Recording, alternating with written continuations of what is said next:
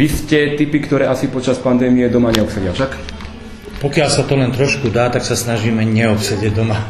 Ale baví nás to aj doma obsediť. Je to skoro dva roky, čo ste tu boli naposledy s prezentáciou Mianmarskou a Laos. Podnikli ste medzi tým ešte nejaké výpravy, či toto bola prvá odvtedy, taká väčšia? No, bolo to na tretí pokus úspešný, dva nám nevyšli, mali sme naplánovanú cestu do Afganistanu, tá nevyšla skôr z bezpečnostných dôvodov, ako je známe, no a potom sme už boli vo vysokom štádiu plánovania, už sme pozerali letenky do Gruzinska v lete, žiaľ rozpadla sa nám na poslednú chvíľu kvôli pozitivite partia, lebo tam boli neočkovaní a už v tej poslednej chvíli ako si sme to potom nechali na, to, na tie Vianoce. Ale veľmi ľutujeme ten Afganistan, no. mohol to byť výborný zážitok. Keby sme sa predsa na poslednú chvíľu rozhodli ísť, aby sme tam boli v tom správnom čase. Presne keď sa tie Američania stiahovali, ale už sme tušili v tom máji, že to asi nedopadne dobre, tak mali sme ísť do toho pohraničia s Kyrgyzskom a tam sme asi tušili, že by to bolo moc riskantný plán. Prečo práve Kostarika? Chceli sme ísť v zime, to znamená niekam do tepla. Nedá sa cestovať medzi krajinami, respektíve s veľkými problémami, čiže mali sme voľby aj okolie Nicaragua, Honduras, ale nedá sa cestovať cez hranice, všade bola 3, 4, 5 dní karanténa. Mm-hmm. Takže najdostupnejšie, najbezpečnejšie, relatívne na malom priestore veľký kus prírody zaujímavosti, tak preto padla voľba na Kostariku, ktorú sme mali v širšom výbere už predtým. Jediné, čo lutujeme, že sa to nedalo spojiť s okolím. Mm-hmm. Mali ste aj plán, že čo, čo vidieť, alebo ste to riešili skôr na mieste spontánne, improvizančne?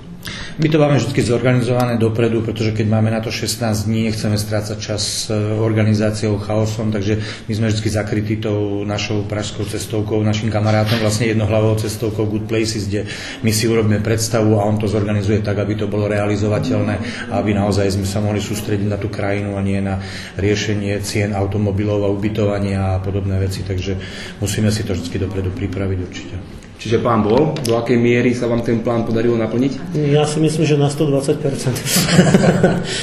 A stretli ste sa aj s niečím, čím ste vyslovene nerátali?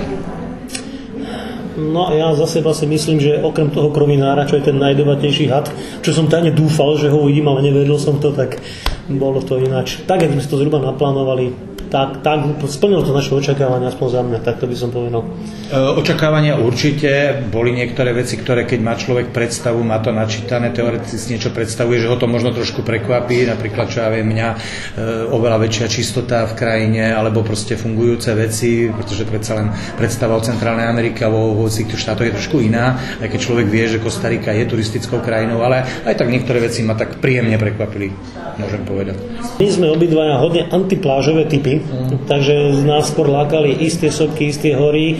Chceli sme určite prírodu, nejaký trek do pralesa. Aj keď sme narazili teraz, boli sme kombinovaná partia, takže mali sme aj fanúšikov pláži a kúpania, ale riešili sme to tak, že sme sa niekedy rozdelili, že fanúšikovia kúpania boli pri mori a fanúšikovia hadov, bažín a pralesov boli, boli išli do pralesa. Takže dalo sa, to je to malá krajina relatívne, takže nebol problém sa niekedy na 2 na 3 dní rozdeliť a zase sa Takže boli, bol plán A, plán B každý si našiel to svoje. No, aj na to je veľmi dôležité mať nejaké to plánovanie, tú organizáciu, byť zakrytý cestovkou, mať tam niekoho, kto ovláda ten jazyk a prostredie, že potom sa dá niečo takéto urobiť a nemusí človek na mieste stratiť polku dňa riešením. Hej. Príklad, čo ja viem, mali sme zabezpečený hotel, deň predtým kontrola, personál v covide, keby sme tam boli sami, nevedeli po španielsky, už máme postarané zábavu a obrovskú stratu času. Tak to tam bol chlapec, ktorý vie, vie v španielsky a vedel tie veci proste vybaviť.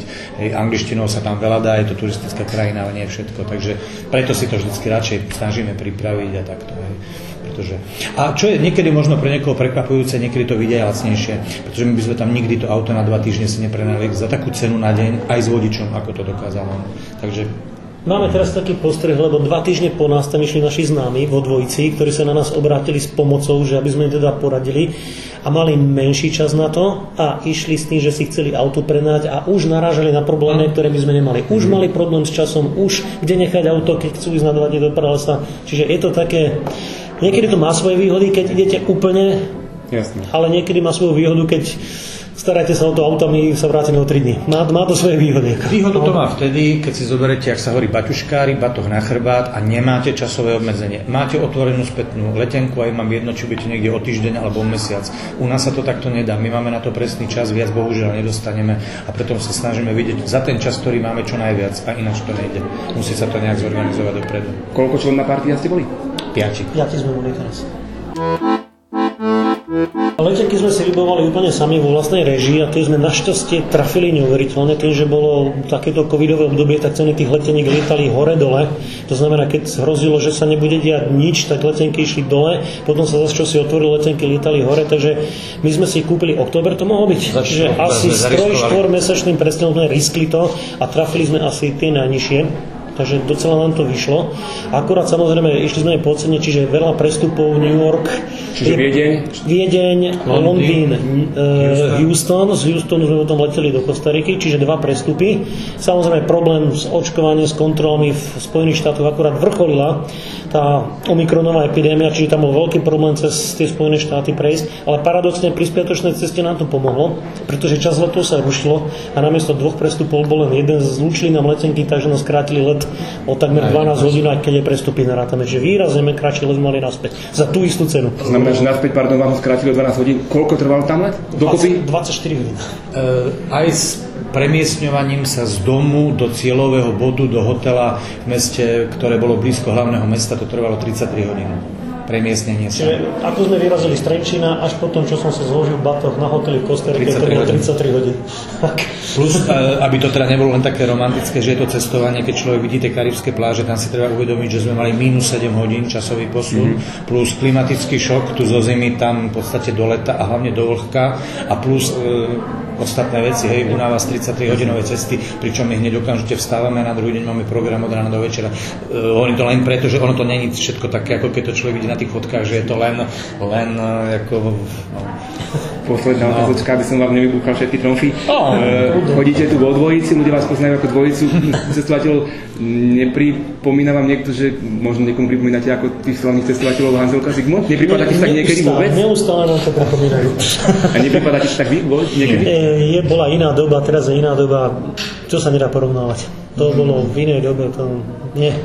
To čo, to, čo si mohli dovoliť oni a hlavne čo mali možnosť oni vidieť, to bohužiaľ my môžeme len čítať v ich knižkách a snívať, pretože ich cesty autom cez krajinu, kde pred nimi nikto nebol a na rok to sú proste cesty, ktoré my si nemôžeme dovoliť. A dneska sa už ani uskutočniť nedajú, pretože to, čo videli oni, už neexistuje. A už sme tu viackrát hovorili, aj to hovoríme, keď sa nás niekto opýta, že prečo práve tam. Snažíme sa vyberať, no Kostarika bola trošku výnimka, ale snažíme sa vyberať tie ciele, kde sa to naozaj rýchlo mení, pretože naozaj sami vidíme, že, že veci sa rýchlo menia a častokrát o pár rokov to už proste neexistuje. Bola to vaša prvá návšteva v tej oblasti? tejto časti sveta? Takto podrobnejšie áno, mm-hmm. takto by som povedal. Myhli sme sa tam, ale takto dopodrobná jednu krajinu prejsť áno. Stále sme to odkladali, tak teraz bola tá vhodná chvíľa.